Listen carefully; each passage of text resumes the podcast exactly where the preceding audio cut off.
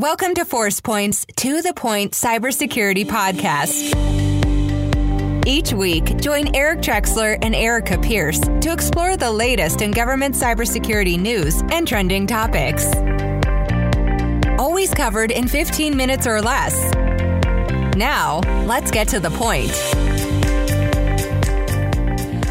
Hi, and welcome to episode 10 of To the Point Cybersecurity. This is your host, Erica Pierce, and I'm joined as always by Eric Trexler. Hi, Eric. Hi, Erica. We're going to title this one The Most Complicated Episode to Record.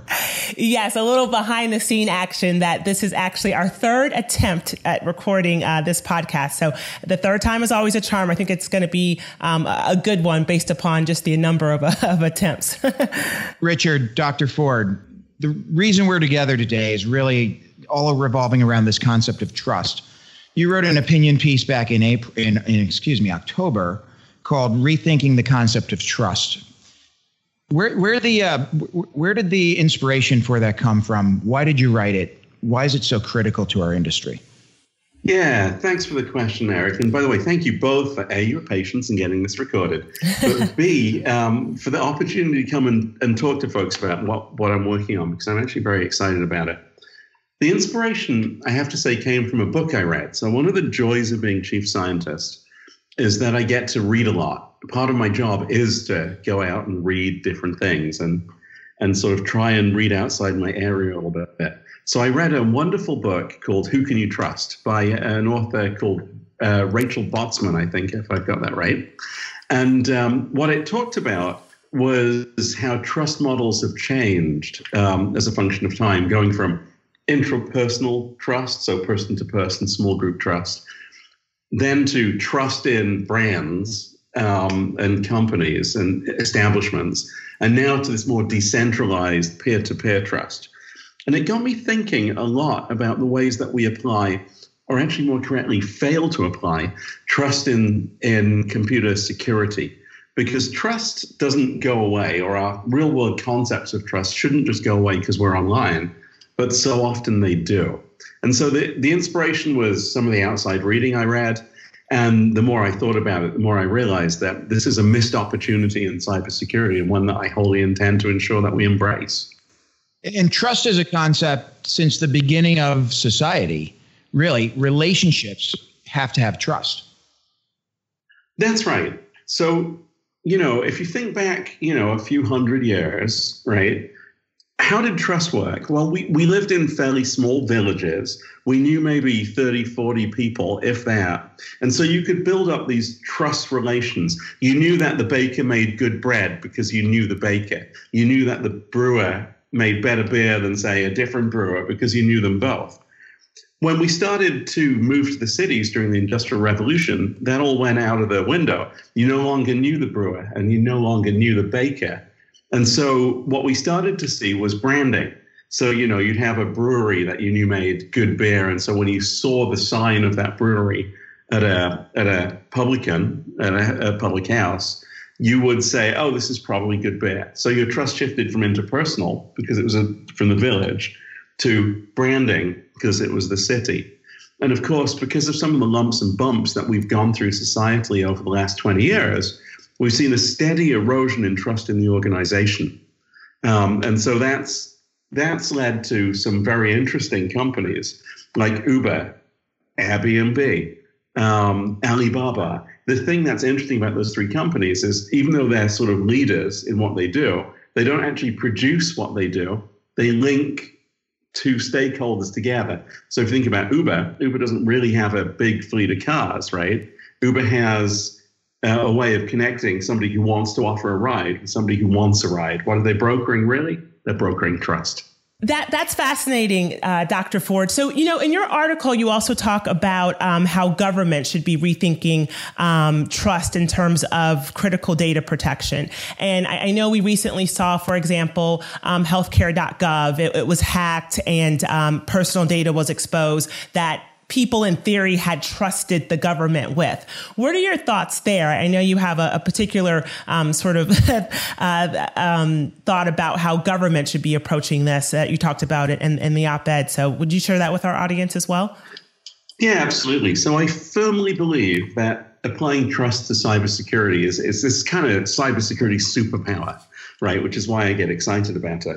Because if you look at traditional cybersecurity, it's the sort of one or zero, yes or no, permit or deny kind of world, right? So, yes, you can have this file, or no, you can't. And it tends to reduce the world into a sequence of events, and we look at each event in isolation. Trust allows us to extend permissions or expand, extend uh, rights to somebody based on how much we trust them. So you move away from this sort of very yes or no binary world to a much more fluid world where we could say, why, yes, it's reasonable that you looked at this user's data, Richard. Yes, it's reasonable you looked at another user's data, Richard. No, it's not reasonable you looked at 500 users' data, right? So my trust can be earned and it can be destroyed. And based on the amount of trust that you have, you can either extend permissions to a user or start to revoke them. And I think that's how we work in the real world, right? You sort of get to know someone. Um, you could liken that to learning about them with a machine learning algorithm. You sort of figure them out and then you trust them contextually. So, for example, um, Eric, you know me pretty well, I think. So, you'd probably trust me to have your back in a meeting. You'd trust me with your clients you absolutely wouldn't reliably trust me to show up on time, for example, for a podcast recording. or my um, paycheck. yeah, exactly. It's very contextual. So you trust me in some contexts and you distrust me in others. And that's okay because that's how human beings deal with trust. Um, cybersecurity is very black and white. It's very, I trust this person or I don't. And it's implicitly in a, in a, a holistic trust, is it not, today?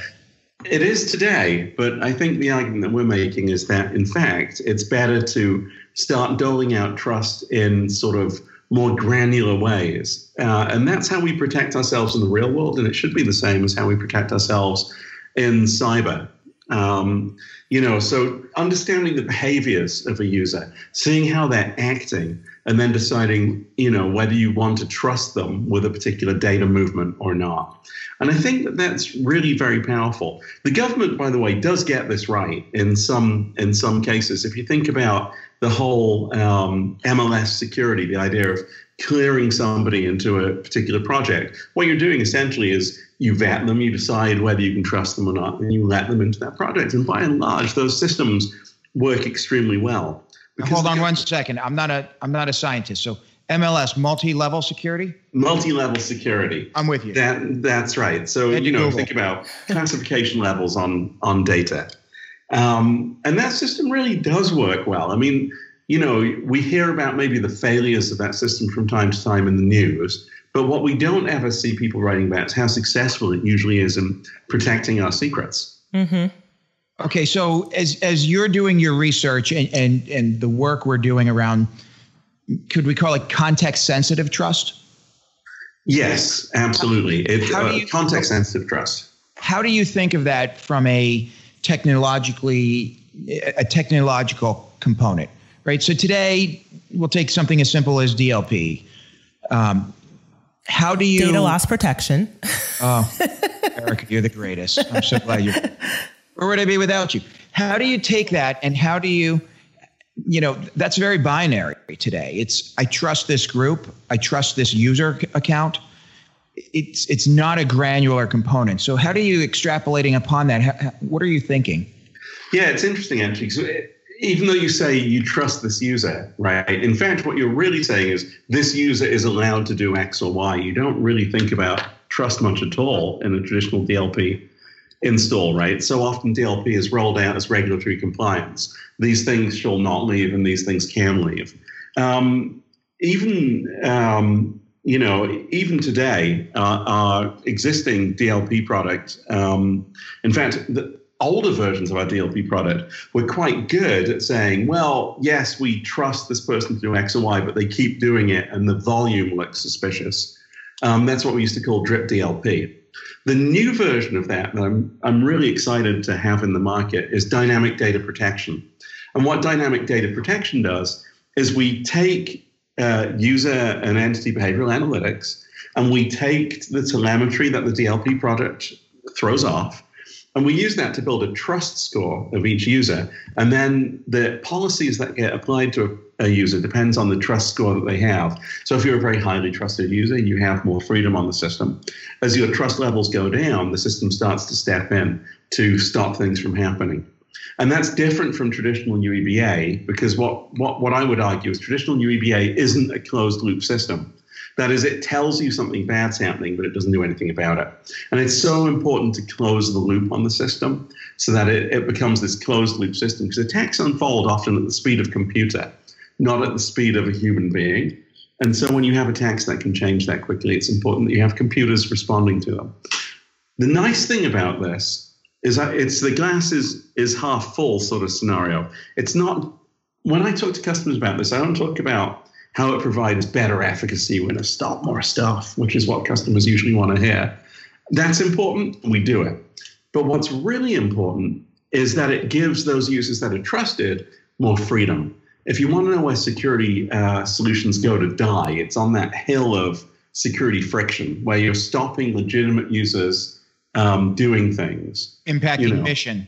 Yeah, impacting the mission. Yeah, they That's, just turn it off or they find some horrible workaround around it, right? Mm-hmm. Which is mm-hmm. often even worse. And I think you and I could compare our list of horrible things we've seen in the real world where people were getting around some security mechanism because it was driving too much security friction.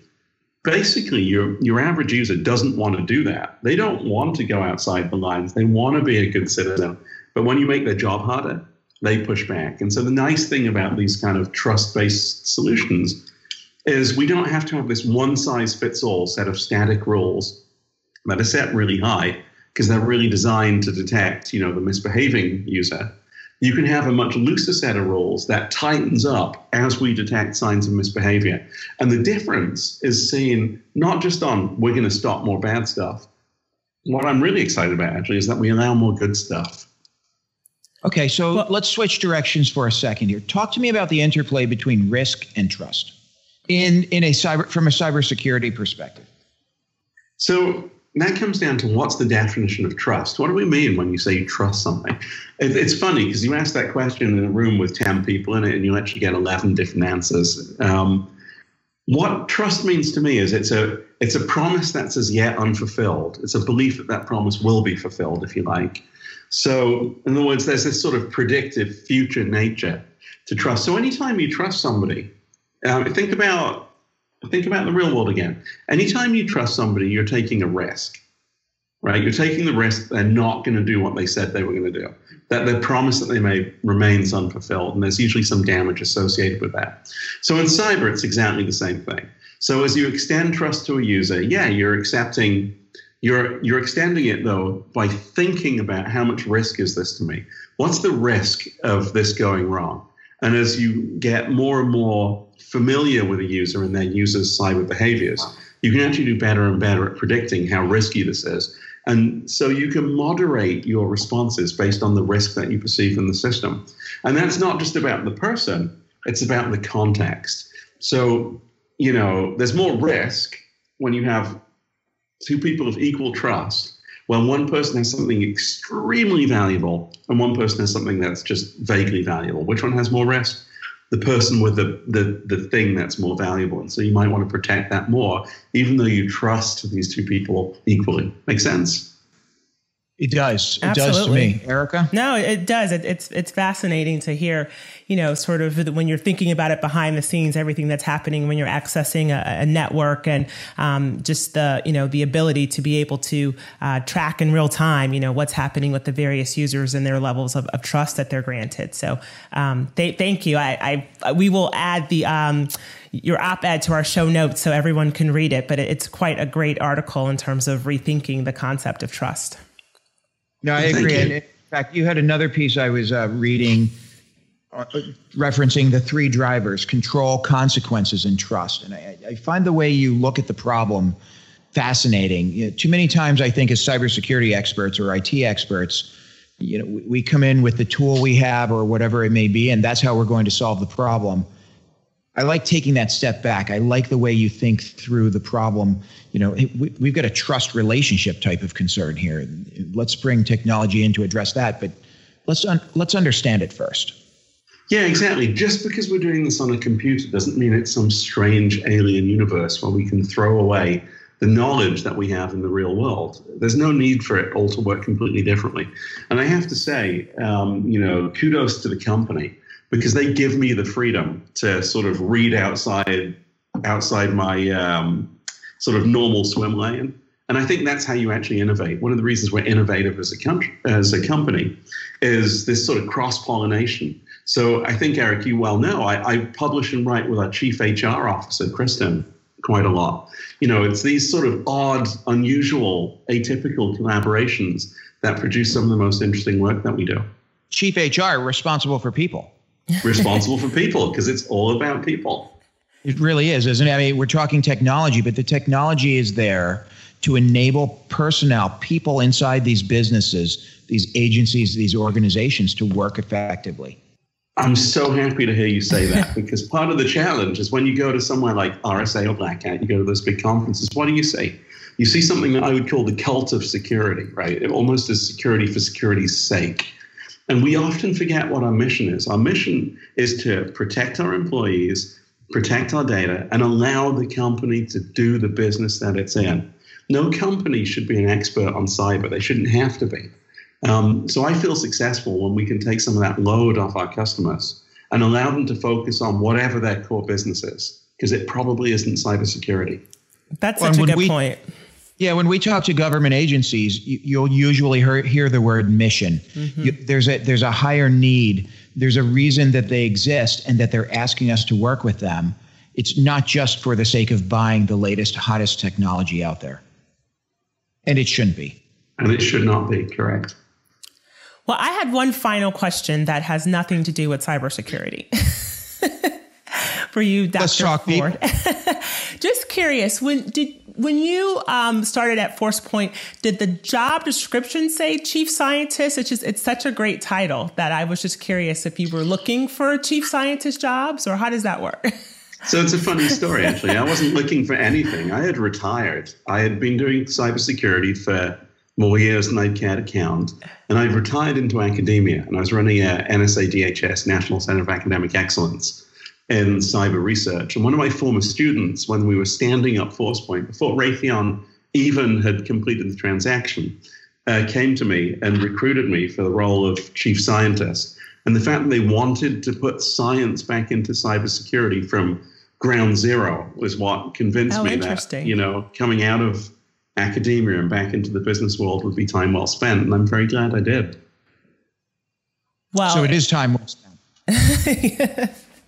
it was worth coming out of retirement. And now, look, you get to record podcasts with us. So we appreciate your time, Dr. Ford. Well, thank you so much. It's been a pleasure. Richard, it's always fascinating speaking with you. You, you, you constantly open my mind, and I, I, think I think that's what I like best about it. We're, we're getting out of technology and we're really looking at relationships and people and what drives and supports the business. So thank you. Thank you. Well, we're going to wrap. Um, thank you again, Richard. And um, this is our 10th episode. So we would love to hear from our listeners. So please um, subscribe to us on iTunes. We're on Spotify now and other uh, platforms and send us some comments and, and let us know um, what you think of the podcast so far and any guests that you would like to have us um, uh, interview in the future. So please, please um, give us some, some, feedback since we've now hit uh, double digits. Thank you, Erica. Thank you, Richard. Thank you both. Thanks for joining us on the To The Point Cybersecurity Podcast, brought to you by ForcePoint. For more information and show notes from today's episode, please visit www.forcepoint.com slash govpodcast. And don't forget to subscribe and leave a review on iTunes or the Google Play Store.